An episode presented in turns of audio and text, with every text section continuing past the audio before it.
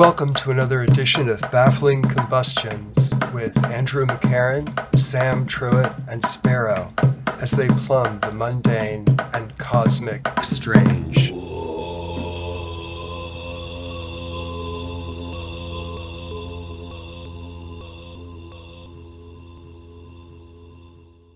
So we're going to talk about some poems by Robert Creeley, and I guess it ended up that we're going to talk about three poems by Robert Creeley, and I think that works out splendidly. Just yeah. Dicky. So Robert Creeley was born in 1926. In that Massachusetts area, he grew up in Acton, which is in relatively close proximity to Concord hmm. and to Boston and sort of north of Boston, a little west of Boston. Uh, his dad was a doctor, and I think his family, you know, may have been in that sort of relative affluent scene uh, that would coincide with the father who was a doctor. But of course, his father was dead at five, and he lost his eye. He was climbing a tree, as I recall, and a branch took out his left eye. You know, is worth knowing. He went to Harvard College for a couple years. The war came, the Second World War. He was in the ambulance corps in India, in Burma, and then he returned to Harvard, spent a couple years there, did not complete his degree. I think he ditched, like you, Sparrow, although he lasted a little longer, I think until his last semester, and then he blew out of Cambridge and kind of wandered a bit. He lived for some period of time in New Hampshire raising pigeons um, and running a, a country store. He went to Mallorca. He went to Provence, Spain, Provence, France, Spain, and then to Mallorca. He married. He had some children. He wrote to Charles Olson around 1950. And that's kind of where the the sand that he was walking on out of Burma, out of Mallorca, and etc., had got a little gunpowder mixed in. And, you know, that began his 20 year relationship with Olson, and Olson opened a lot of doors to him. Um, I think he was at that point maybe living in New Hampshire that that experience raising pigeons was happening and he'd written, I think, to Cid Corman. Yeah. Oh yeah, I was going to mention Cid Corman. Big Origin magazine or something like that, and then he put him in touch with Olson, and then Olson brought him into Black Mountain. I was College. thinking Black Mountain, yeah. Yeah. I just wanted to, to add that um, Cid Corman featured Robert Creeley on his radio program. Ah, so does and, and Olson just happened to be listening. And that's how Olson encountered Robert Creeley's poems for the first time. That's huh. like in the 40s or something? I guess it would be at some point in the 1940s. I thought it was really like 1950. Oh, I, um, I don't know anything about these guys, so I, I um, see to your sense. Yeah, uh, no worries. Yeah, so Creeley got his undergraduate degree from Black Mountain, and he was involved in sort of that later Black Mountain period. He moved to New Mexico. He was teaching at a boys' school, like a private school. Hmm. He got a master's degree, I think, from University of New Mexico, and then uh, published his book, which, as it happens, all three of our poems fall within. Uh, is called For Love. And I think that was published in 62 although he'd already published The Charm, For Love really significantly put Creeley onto the map. I think he, you know, in his period in Europe, in Mallorca, he was writing a lot of short stories. He wrote a novel.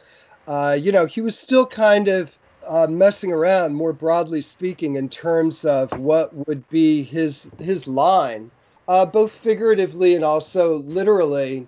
Yeah, and then you know, through through this and that circumstance, he eventually wound up at SUNY Buffalo or the University of Buffalo, I think they call it, and stuck it out. Stayed there for 40 years plus, or you know, hmm. 35 years plus or minus, steady, you know, totally brought up uh, one or two, you know, one and a half generation of poets, was avuncular in the extreme, incredibly princely. Um, was was clearly a king? I don't think he ever would have assumed the throne if he were. He early on in his life was a bit of a tough guy. He definitely had a chip. I remember the story, for example, when he was at Black Mountain, he used to carry a knife in his boot.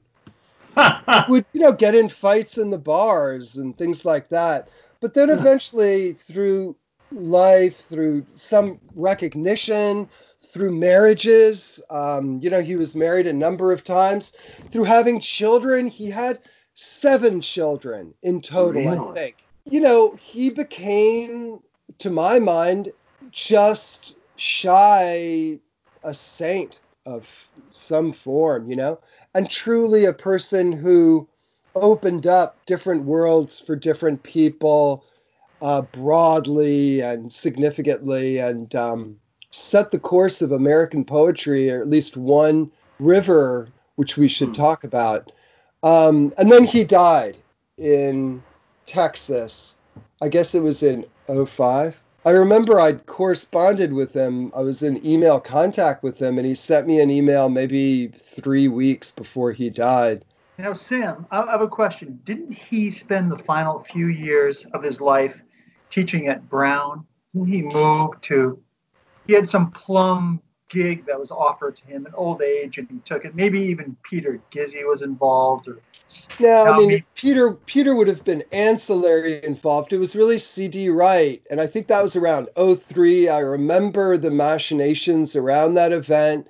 He was hired. He might have taught a year. Then he did that thing in Marfa, Texas, and then he died. How did he die? How did he die? Uh, he died of some pulmonary ailment that I think may have been associated with smoking. I knew Creeley in a more direct way in the early 80s. I had graduated from Kenyon College and had this idea that I wanted to find out where words came from from a etymological vantage and so I went to the Center for Medieval and Renaissance Studies there and studied with a guy named Paul Szarmach. And Creeley was there. There was also Galway Kinnell was there, but Creeley was there. And I used to spend time in Creeley's office talking to him, and he would, in the course of, you know, many affable hours, you know, cage cigarettes from me, and we would smoke. he said, "Oh, my wife's trying to think it was Penelope at that point, trying to get me to quit. And um, so at any rate, I think that he died from some issues around smoking. I don't, uh, I don't, I don't have an exact uh, forensics on that.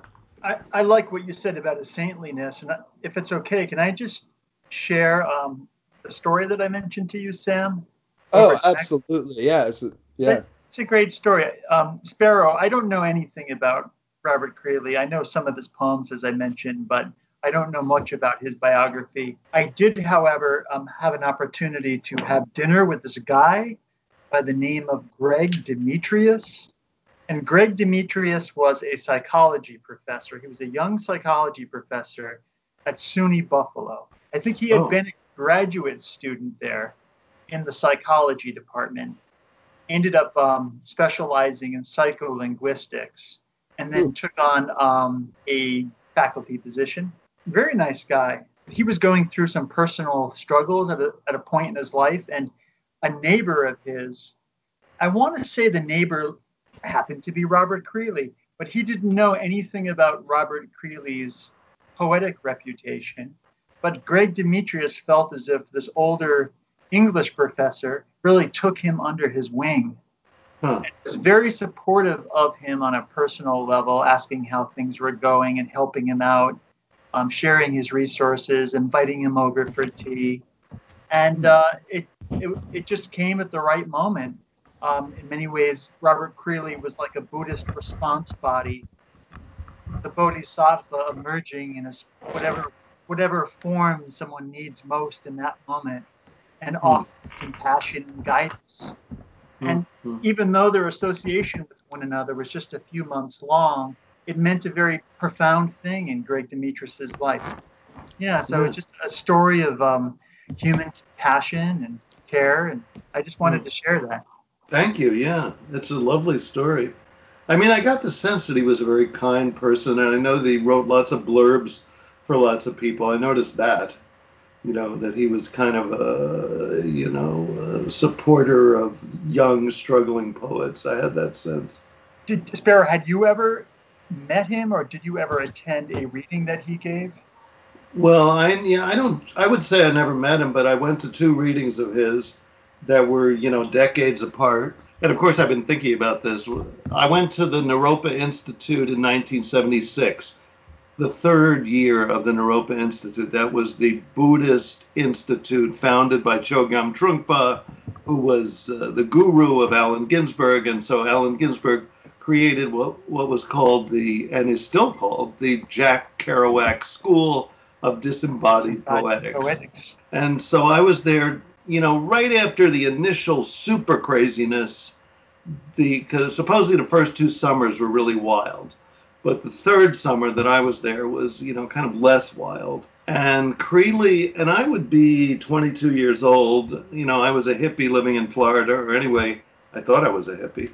I was a person, you know, with long hair working in a natural food store who didn't. Uh, who had flunked out of Cornell and uh, had no uh, particular intellectual interests. And I rem- and I think I never knew. I didn't know who Creeley was. I just thought, here is a guy with one eye who is drunk on his ass. He seemed like the most drunk I'd ever seen a poet uh, give a reading. That was uh, maybe he was on heroin. I'm not an expert on drugs or on alcohol, but um, uh, he seemed, uh, you know, it was interesting, a little sad in a way. Uh, you know, he just seemed like a devastated, uh, youngish, devastated dude. And then I saw him read again, I think not long before his death at the St. Mark's Church in the East Village. Reading. Was Yeah, I had a feeling maybe you were there. Yeah, uh, and it was. It was a couple years before he died. I think I have some sort of thing he gave me that I have behind me someplace. Yeah. and he gave a kind of command reading, like a kind of great man reading, you know, a summary of his life. It was incredible. I mean, I just Incredible. thought this guy is one of the great poets who ever lived. I remember just stunned at the end of it, like just staring at the wall. I couldn't believe I'd seen such an amazing poet. Saying this to myself over and over again, you know, just just uh, what a powerful, you know, one of the great readings I've been to. What an And, you know- incredible story. Yeah. And it's funny, right? That what a difference 40 years makes, or whatever it was, 37 years or something. I mean, the the one thing I would say is that you know I know numerous stories of Creeley being drunk and reading, you know, at Harvard, at anywhere, you know, and this actually kind of persisted. Period. I think that I knew him in '84. I think he dropped that conceit. I don't I don't think he drank that much later in his life. In fact, I know he didn't cuz I ran into him in San Francisco again in 91 and he, you know, we were at a bar and he was drinking, you know, ginger ale. Sad in a way.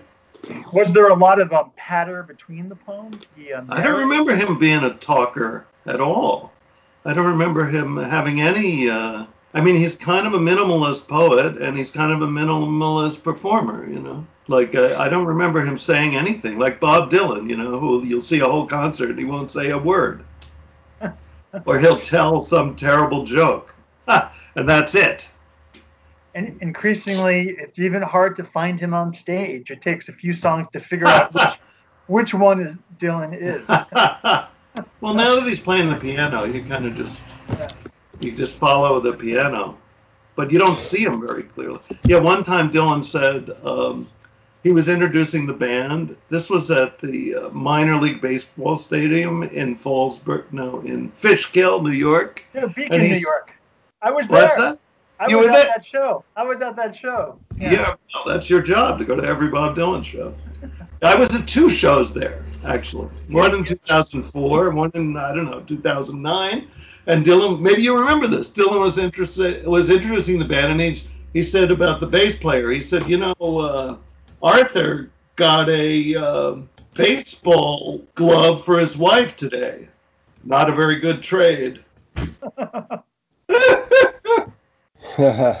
so yeah, the way in which Creeley read, I think, is is also resonant and stays with you. His del- his style of delivery, right? This sometimes halting, this sense of him speaking through a fissure or a crack in some organ that human beings possess, but not all of them access, let alone can speak out of, which I think might be called the heart, oddly. Mm. You know, it kind of came out in this funny, kind of Yankee hesitancy and insistence. I remember significantly when I was getting my master's degree at Brown, being with Keith Waldrop, poet, speaking of going to a Creeley reading in London, and this would have been maybe in the 60s, and of his having had a relationship with Robert Creeley through reading, but then, you know, through reading pages of Creeley's work, but then hearing Creeley read provided information that he felt was essential to understanding his poetics. Oh. And his take was that what Creeley emphasized was not the end of the line. It was the beginning of the line. It was the huh. beginning the insistence on the you know the starting out the starting out. Hmm. Hmm. yeah. That's really interesting. Yeah. Because that poem that you chose sam I, I was struck by the kind of inconclusive kind of unsatisfying ending of the poem but maybe uh-huh. if you read the first line, emphasize the first line of that last line of the poem, maybe maybe it works. I, who's to say? Well, um, you know, maybe we should just start reading some poems. Yeah, each of us should read our own poem that we chose. Coming all at all of this with beginner's mind, you had mentioned this Yankee quality sound. Yeah. And in the poems, I really got a still small voice. Um, the sense that I was entering a conversation between a person and um, himself, an internal mm. dialogue, mm. monologue that's ongoing. Is that part of um, what you had in mind by Yankee? I think that that sense of in conversation with oneself is that something that you associate with a New England consciousness. I'm not sure I quite understood, maybe. What I meant is that he discovered a new country, and the topography of that country strikes me as a little bit like the flares or the spots that are, that radiate out from the sun. That they're these kinds of gamma rays, like you know. Yeah, I, I don't know. I'm bullshit. that's, that's not. It's interesting though. I yeah okay. I want to think more about what I meant by the conversation with um, oneself. I, I, do want to say something because I've been uh, listening. I have a record player. I must confess, and I listen to records incredibly slowly, like unbelievably, you know, like 30 seconds a day, maybe less. And I gradually listen to records in this obsessive but minimal way. So I have this record by Robert Frost that I listened to very recently of him reading his poetry. So, uh, you know, and and I admired the reading a lot. I'm I'm not I'm a little bit I'm not a, exactly a fan of Robert Frost, but just hearing him read was really impressive. And as you're talking about a person talking to himself, it does seem right that that suddenly to me that Robert Frost is this is in a sort of solitude. Solitude is the word I'm thinking of, where he's mm. kind of he's kind of musing to himself. You know, two roads diverge by a wood. He's all by himself. Like, what should I take? This side, that side. You know, he's he's kind of like he doesn't trust anyone enough to talk to. Yeah. He's t- kind of always talking think, to himself. The yeah, monologue that, of a swamp Yankee. Uh, mm. I think that Frost said at some juncture that the poet is uh, I forget the exact quote, but to chase it, you know, into a corner, something like that the poet is um, argues with God or is in an unhappy uh-huh. love relationship with God, which I guess is you know some kind of dialogue, some sense of back and forth. You know, just picking up on your point, Andrew. In the dialogical in Creeley, I don't get a lot of concrete, vivid poetic images, which I which I'm intrigued by, but it draws attention to the language as such. That this is language of someone's narrative, dialogue. The poet is here. I'm encountering the linguistic field of the poet. The poet is not necessarily um, some sort of lens looking at a landscape or the, the ocean or the cosmos. I'm reading this yeah. book by uh, by Marshall McLuhan uh, and Harley Parker called Through the Vanishing Point, and they're kind of obsessed with um, something about visual space and non-visual space in the history of Western culture. Anyway, they quote Yeats as saying Yeats uh, methodically went through his poems, removing all visual qualities, removing all visual imagery. So, uh, which I never thought of uh, Yeats that way, but uh, and maybe uh, Creeley uh, took it a step even further, you know. Well, the one thing about Creeley, and this is again anecdotal, is that it was related to a billboard. He was with somebody else, and they were looking at a billboard, and the billboard was making a play on language and making an allusion. Mm-hmm. And the guy said, "Oh, look at that billboard," and and chuckled or something. And Creeley looked at it and could not understand it at all.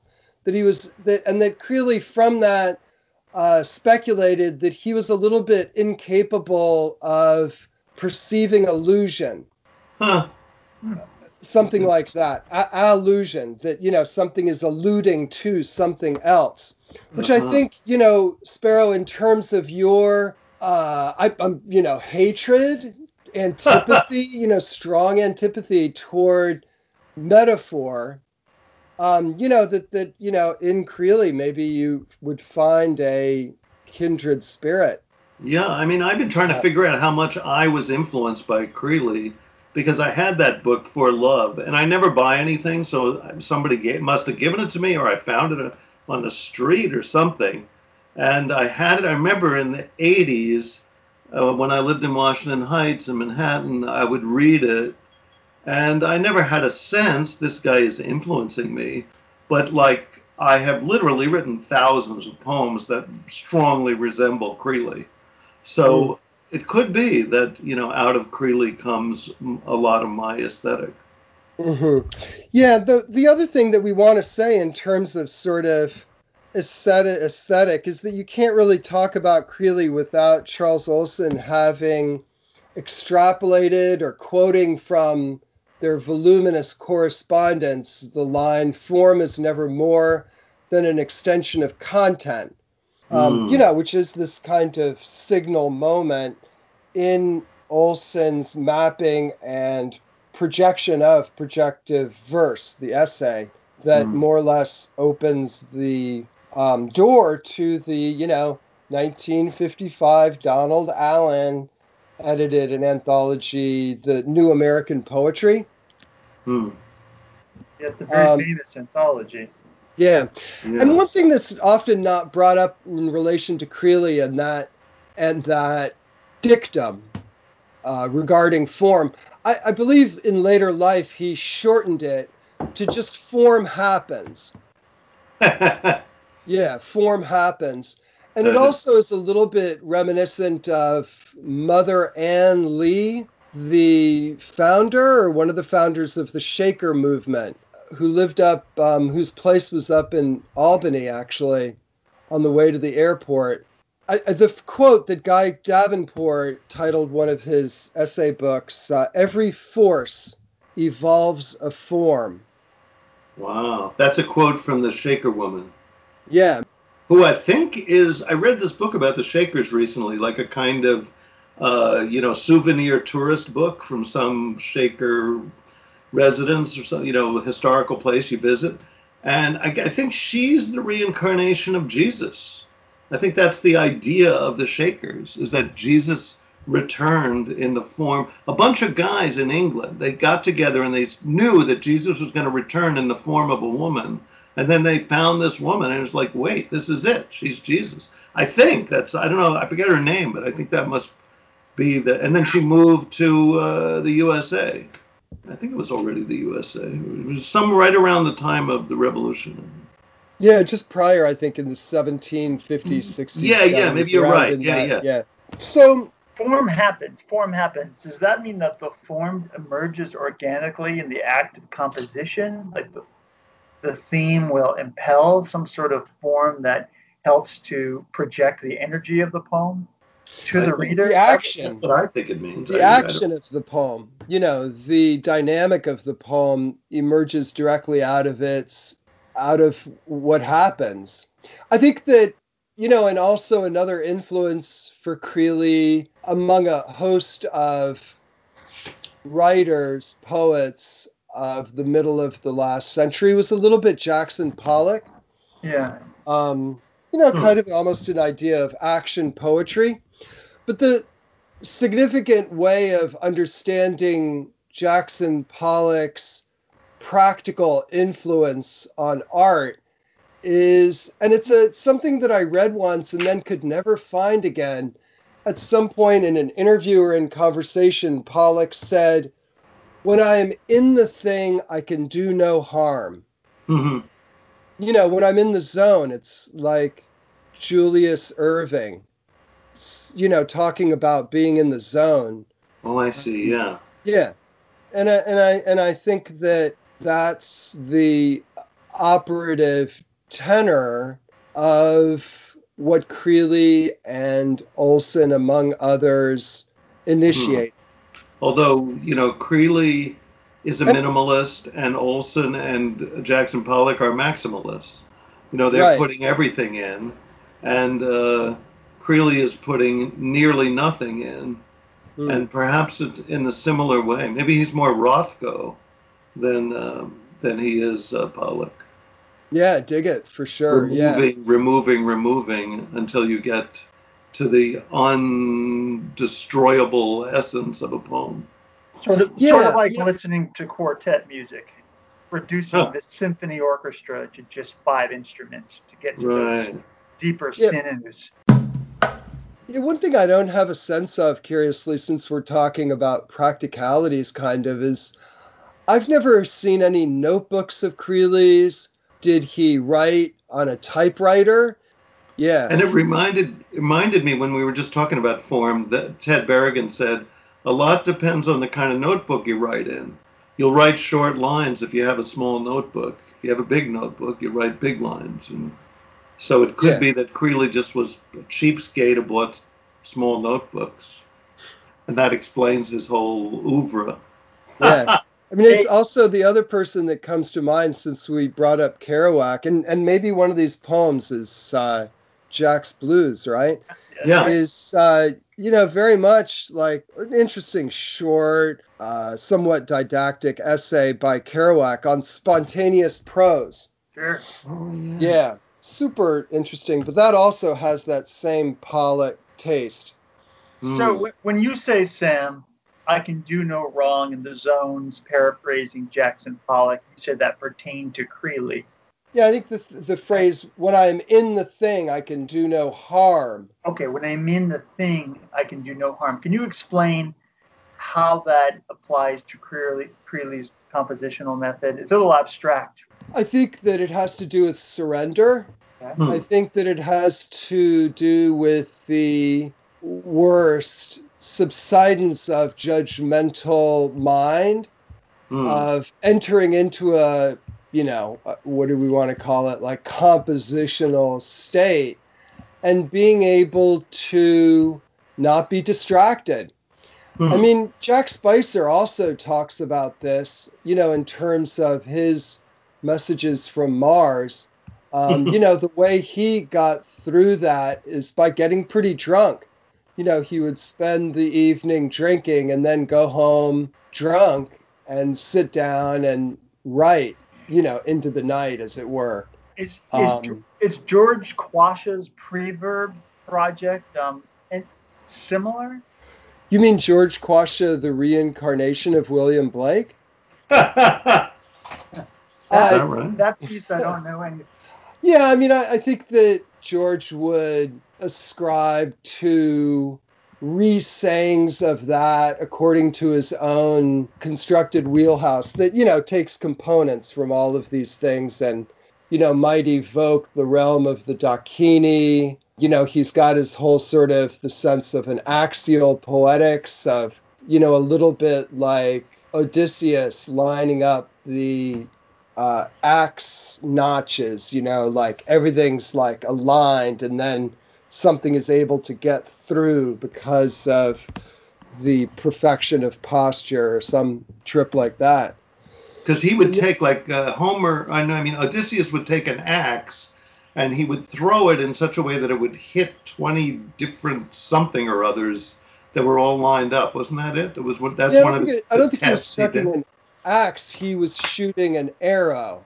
Oh, okay, yeah. When he comes back to Ithaca after, and they just think he's this like homeless weirdo, and then he has these uh, tests, uh, contests to prove his uh, powers, something like that. I think that's the. I just want to give the context for our audience of the few people that are not completely uh, conversant in uh, Homer. As you know, Sparrow, our audience now is in the double digits. ah, yeah. So yeah, I feel as though you know we've been rapping a lot, a lot about around Creeley. I'm wondering, can I just say, are we resisting actually getting to like reading and um, talking about the poem specifically? I'm just wondering because I I, I feel maybe a little bit of that. No. Yeah, I think I'm feeling it. I mean, I do. I feel like what is that word? Resistance? Is that the word they use in psychoanalysis? You know that I'm, I'm coming up with excuses to avoid confronting these poems. Why that is, I don't know.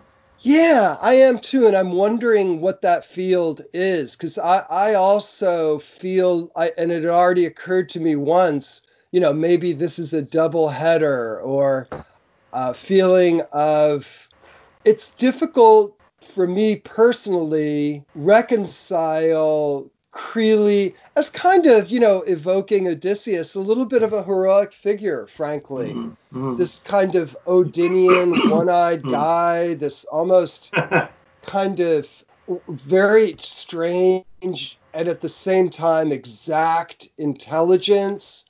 And also the fact that Creeley was super duper important to me as a tutelary spirit. You know, I felt Mhm. when Creeley was alive, I knew somebody was looking out for me Mm. and yeah, him dying was was like mm, was a um, cut away or shortened one of the legs of my stool. Ah, Yeah. Yeah, Same with Greg Demetrius, who I mentioned before. Oh yeah, he felt that way. I think so, yeah. Well, I was talking to Andrew about Greg Demetrius and said, "Oh, wow, we should get a hold of Greg and talk to him and, you know, do a little vignette, you know, of this relationship." Mm. And Andrew got back to me with word that Greg Demetrius may have killed himself, um, but at any rate died a few years ago in 2017. Wow. Yeah, I read Yeah. his obituary in the language I thought was euphemistic. Um, Greg Demetrius died suddenly or unexpectedly, and I, I often wonder is that euphemism for Huh. suicide? I don't know for for sure though. Huh. Because he was young. He was. I would put him in his late 30s or early 40s. He was Wow. quite yeah, young guy. Where was the obituary in the Times? It was in the uh, whatever local paper um, comes out of Buffalo, Oh. The Buffalo Observer, something like that. I mean, I think on some level, I'm just worried. These poems are so short. What's what do you say about them? They're kind Oh. of self-explanatory. They're they're they are what they are. They're kind of mystifying little uh, paradigms. I think it's worth. I think it would be worth testing that proposition because I think that there actually is um, an infinite um, recourse of, of language within these short events. okay, I think we're working up the courage to actually read Let- these poems out loud. Let, let's try one. Wh- wh- All right, which, so which one should we start Here's with? what I would say. that maybe we should just use this sequence measure. You know, Okay. and, and the first poem, which would be written in the five first five years of the 50s, um, from this book, For Love, is the immoral proposition. Ah, Uh, okay, that's the one I chose, so I'll read it. The immoral proposition. If you never do anything for anyone else, you are spared the tragedy of human relationships. If quietly and like another time there is the passage of an unexpected thing, to look at it is more than it was. God knows nothing is competent, nothing is all there is. The unsure egoist is not good for himself. So, you know, this is an instance in which, you know, I would initially evoke that transmission that I received from Keith relative to, you know, Oh, yeah. the insistence on the beginning. Mhm. And also, not to criticize your reading, Sparrow, which, you know, is charming as ever, Ha! is that is the choice to hyphenate uh, relation and then dash ships period Mhm. that ships strikes me as super you know grapholectically or in the syntax of the page that ships stands out and then in juxtaposition in the next line there is the passage so that ships and the passage um, strikes me as i- important you know Speaking perhaps of Odysseus, too. and yeah, yeah, long yeah. and Longfellow, ships passing in the night. Yeah, Huh. and also alluding perhaps to that sense of the solitariness of the oceanic realm or that Mm. line on the horizon, that curve. And the solitariness of uh, being a New Englander, which is our uh, hypothesis of this podcast. Yeah, which we need to figure out what that is. The tragedy of human relationships. Only a uh, so someone from Massachusetts would write that line. The, yeah, uh, and it- people from South Carolina don't go around thinking all re- relationships are tragic. And the relationship is the word itself is broken, right? Yeah, right. Yeah, and also, yeah, I mean, uh, Faulkner, I, I would, you know, posit is is interested in the, you know, I was just trying to tell an entertaining story about the eternal dilemmas of the human heart. Was I think part of Faulkner's speech on receiving the Nobel Prize. Mm. But the, but the, um, also for me, you know, when I see the tragedy of human, I think it has to do with family, with the familiar. Mm. Familial. And the yeah, and the egoist seeks to separate himself from the familiar, that family, I guess. Um, you know, which Mhm. necessarily calls for an act of, of acknowledgement of fellowship, um, even if it's an involuntary one. I mean, So one thing that I think is important to remember when I was thinking about this poem is that the title suggests the immoral proposition suggests that the person narrating this poem is not trustworthy. This is an immoral person making an immoral proposition, and that everything in the poem is untrue, is kind of evil, really. You know, the Yes. whole idea that uh, human relationships are tragic, the whole idea that the unsure egoist is not good for himself. These are all the, I mean, I must say, and I, it'll date our podcast, but uh, I couldn't help thinking about the President of the United States, Donald J. Trump. You know, God knows nothing is competent, nothing is all there is. The unsure egoist is not good for himself. Now, Trump, he's a perfect example of a very sure egoist. He's good for himself. And he knows that nothing is competent. He's the only one who's competent. You know, it's a kind of, this is the male, patriarchal, evil mind speaking. I mean, I don't know, but that's one way to look at it. hmm You mean reading that kind of double negative, the unsure, and then the egoist is not. And also, I guess, evoking, Sparrow, something you'd brought up in relation to the New York School of Poetry. mm-hmm. um, in caps, is uh, you know where if you have something to say that's kind of banal, you just say the opposite. Oh yeah, it's interesting. In other words, the sure egoist is not good for himself. That's that is a kind of truism. Well, the, the sure, yeah, the cocksure egoist is not good for himself. That sounds too, you know, predictable. The unsure egoist is not good for himself. Yeah, I mean, it's it's a very unclear what that means. Does it mean that egoists are just no good, or is it just unsure egoists are not good for themselves? Why not for himself? You know. And to and to what degree? It's interesting to think about this semantic difficulty as being a purposeful part of the poem. Yeah, it seems. I mean, one takes it, and also I think one of the things I was going to say about Creeley reading which is pretty much true of every great poet and even some not so great poets. He read with extraordinary precision, and you felt very much that each of these words is like a little brick in the edifice of the poem. It's got to be there. So yeah, I presume you know that it, every one, one of these words is necessary. I was struck by the uh, the form of the poem. It suggests, or the genre rather, the speech act, if you will. Huh. It suggested to mm. me a sermon. Mm. The yeah. moral, the moral quality of it, uh, and the structure too. Um, in so many sermons, I'm a big fan of the American sermon.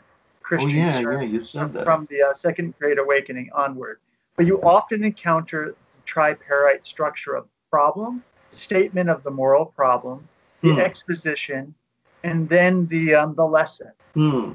the didactic piece. And I was um, tickled, tickled to find that structure in this poem. I don't know if it, that that was intended or if that's just something I'm projecting hmm. onto mm. it, but yeah. it is quite American. to add something to the um, New England. Is that an American structure that that tripartite structure doesn't exist in European sermons? For some reason, the American sermons that emerged out of the 19th century really expanded upon this uh, form. Hmm. Yeah, I mean, I think that there's this sort of initial assertion if you never do anything for anyone else, you are spared the tragedy of human relationships. Um, is does have a like a sermon, a moral ballast, if quietly and like another time there's the passage of an unexpected thing, a little bit mysterious. Um, yeah. And like another time, if quietly and like another time, to look at it is more than it was. That there's a, a starkness, that the egoist sees things very sharply. I am here, and then it's out there, and there's the separation. The language gets very uh, monosyllabic you know, the passage of an unexpected has lots of syllables, and then to look at it is more than it was.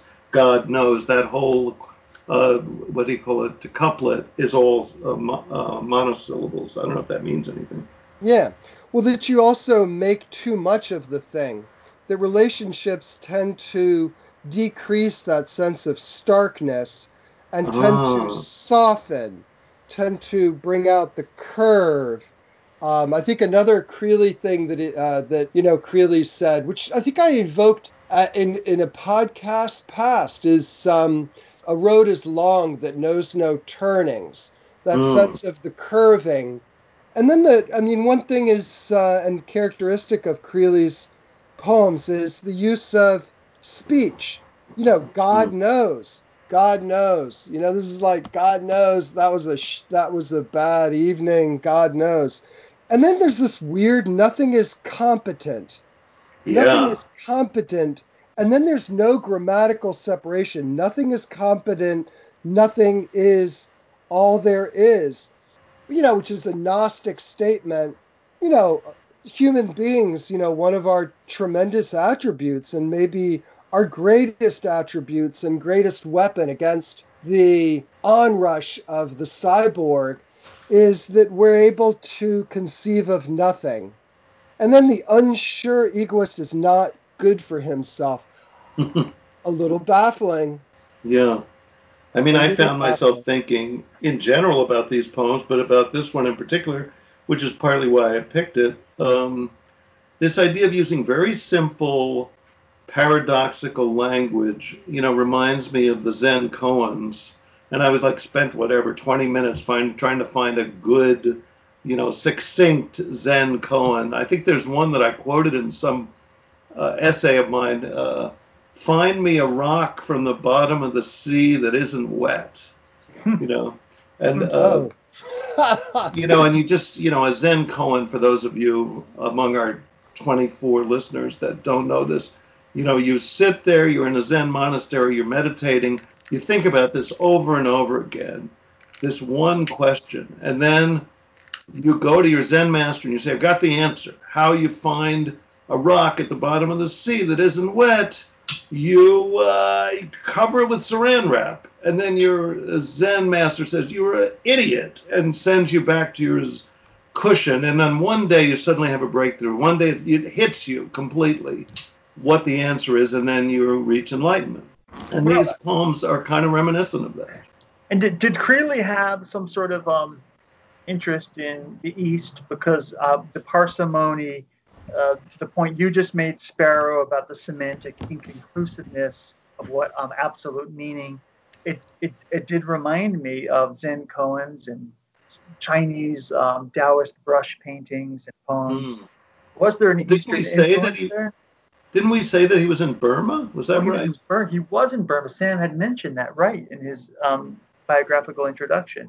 you know, that was related to the end of the war years, uh, 43, 45, around in there. A couple of years he was um, part of the war effort, I guess, as it were. Sam, did he in a- did he say anything about Eastern traditions in your years knowing him? Well, I mean, I, I think that Sparrow or you actually were more, you know, he he embodied it, but I do not have a sense that He was asked. Creeley had a, a mala in his in his uh, pocket. Yeah, no. Yeah. And I found myself And- kind of kind of tying myself in knots thinking about how poets or writers in, often use the same techniques as mystics, these kind of paradoxes that seem to liberate some kind of meaning, but it doesn't mean that they are mystics. It could be a kind of a coincidence or a kind of I don't know what the word is, philosophic pun that they're both using similar techniques the mystic is trying to express uh, the another world, some transcendent reality, and the writer typically is trying to write about this world, trying to understand this reality. And in both cases, the paradoxical utterance can be useful to, to get at the heart of something, but they not may not be the same something. You know? Sure, that makes sense. Yeah, it would be difficult to think, for example, of Beckett without that resource. You mean with Beckett without Zen? You mean? Like Beckett without nothing. Oh yeah, without nothing. Without the without the yeah, God knows nothing is competent. Nothing is all there is. you know, that's yeah. And I, I guess two things. One is, you know, again, Creeley had one eye. yeah. Good yeah, point. and yeah, and Bishop Berkeley, uh, the philosopher Berkeley, um, you know, he talked about God as as having monocular vision oh yeah. because God is one, and therefore his vision necessarily is not bifurcated. He doesn't have binocular vision. Hmm. And similarly, Creeley did not have binocular vision. For him, driving was something that was not based on seeing the road as it is ahead, but seeing the road as other people may see it, learned through habit to have perspective. I don't know enough about the exigencies of having one eye and what kind of practical changes it makes.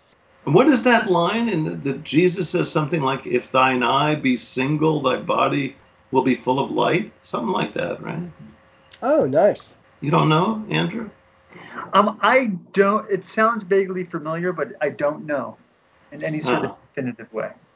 I remember just know hearing that- it from yogis, you know, friends of mine that were would-be yogis in the 70s thought it had some kind of mystical meaning that tied in with yoga. I do know that in the work, in the Gurdjieff Ouspensky work, one of the exercises is that you open a door and you place the door between your eyes and you train yourself to get out of binocular vision to allow each eye to see independently. Really? Each, each eye is seeing one side of the door. Right. One divided by the door. Yeah, and That's to so feel that elliptical point between your eyes, I guess, well, perhaps. Well, Creeley is certainly someone who I think um, sees clearly. Because I left these poems thinking, okay, I don't know much about this poet, but I do get the sense that he sees things. He sees clearly, but maybe flatly. You know, there is something a little flat about the poems. I mean, I don't mean it as an insult, but even on the page they look sort of flat. You know, they maybe they don't have that kind of three-dimensional depth. You know that that a two-eyed poet has. well, I think this poem, the next poem that we were going to look at in this yeah. collection, For Love, uh, which comes from a later period, that is from the 55 to 60, is called Kore, and I think it does have a bit of a bulge. so it's spelled K O R E, and it's pronounced Kora from the Greek word, which means a young woman. Dressed in a very specific um, garb, kind of a free flowing robe. Right. This is where the word choreography comes from. No one knows. Uh, no, chora, chorus, choreography. I'm not sure what the what the etymology of chore, but it's not. uh. Yeah, the Kora figure, you know, beautiful sculptures, but also if you pronounce it like an American, what you also see is core. Oh, K O R E. You feel that core. I'm not sure Creeley would have been sensitive to that as a straightforward guy, but you know, maybe one can see that. So this poem goes As I was walking, I came upon chance walking, the same road upon. As I sat down, by chance to move, later, if and as I might, light the wood was, light and green, and what I saw before I had not seen it was a lady, accompanied by goatmen leading her. Her hair held earth, her eyes were dark. A double flute made her move. Oh, love, where are you leading me now? Yeah, very Creeley esque uh, reading there. You put a lot of the emphasis on the first words in the line. Not always. Yeah, it's hard to do. yeah, it's trying a and little it's, bit. it's a little more of like a dance rhythm if you if you read it that way. I think seems to me. As I was walking, I came upon chance walking the same road upon. Like I mean, to me, it has a little more of a lilt. Are aren't we supposed to? Th- did anyone think of um, the Pilgrim's Progress? No, I didn't. Oh. And I and I think about the Pilgrim's Progress fairly often. Right from um, 1678, John Bunyan's work, but uh, that allegorical character is present in this poem in terms of the encounter with chance and love. And the mm-hmm. Pilgrim's Progress does begin with um, a pilgrimage, no surprise. And the the pilgrim, maybe I thought of it in the back of my mind the pilgrim would come upon some person, a personification of some uh, quality, and it would have that name. It would be he, be, he would yeah. meet doubt, and the doubt would talk to him and say, "What are you doing? Why go on a pilgrimage? It's stupid. That's Hang right. out here with me." So doubt would be personified, much as chance seems to be personified in this poem. Yeah, I mean, coming out of the 50s, also, then you have Cage and, mm. you know, he knew John Cage back in the day at, Black Mountain.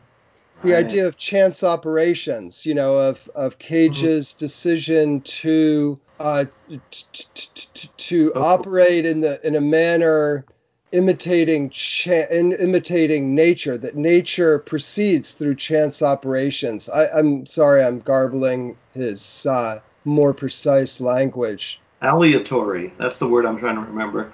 I was using it lately in some class i was teaching. I think that's the word for the Big adjectival word of having to do with things that are decided by chance like particularly divination. It's aleatory. Aleatory. yeah. Beautiful word. Yeah.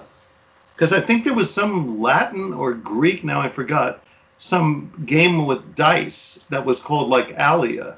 And so Hmm. aleatory just means in reference to this, you know, someone playing like craps or something. Mm-hmm. Yeah, and then and the iconography, the sort of diction is also out of Provençal. Yes. You know, the personification of the lady. Um, Yeah. But I guess she's associated with chance. He uses chance in two different ways. Uh, Yes. I came upon chance walking the same road upon, and then as I sat down by chance to move later, as I sat down by chance, by by circumstance, by happenstance. but it's a pun. It, he could also be sitting down next to this character Chance. It Or could by- mean either one. By chance, this ah, so character this guy. wasn't. Oh, I got a third possibility. By chance, this character wasn't chance. It was a lady. Oh. Huh. Okay. Huh. Is that a possible? Yes, it's possible, I guess. Possible reading. So I think that if we if we could really sit, you know, for a moment and look at Creeley's evocation of chance, I have a feeling that there would be some deep contemplation of the nature of chance Hmm. that we could propose. And also, of course, Creeley was deeply interested in the improvisational, in jazz, in bebop, in how you interact with a sonic field that will draw it out, will bring out new colors, sonic colors, and the way in which you are with the world poetically. Wasn't he in a band? I suddenly remembered that when you were talking about his life story. I remember like late in life there was a band that he performed with. Am I? Do you remember this?